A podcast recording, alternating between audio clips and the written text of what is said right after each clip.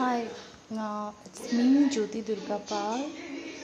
It's 9:14 p.m.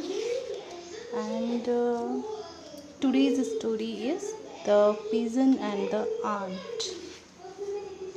Louis was a small ant, but very intelligent and a true friend.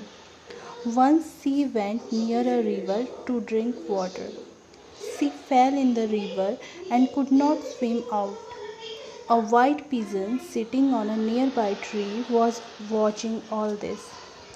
He threw a leaf for Louis to save herself. Louis climbed on the leaf and reached the bank of the river. She thanked the pigeon. The pigeon and the ant became good friends. Once a hunter came hunting to the jungle. He aimed his arrow at the white pigeon. She saw the hunter. Louis wanted to help her friend. She bit the hunter on his leg. The arrow fell in the river and the white pigeon was saved. Friends should always help each other.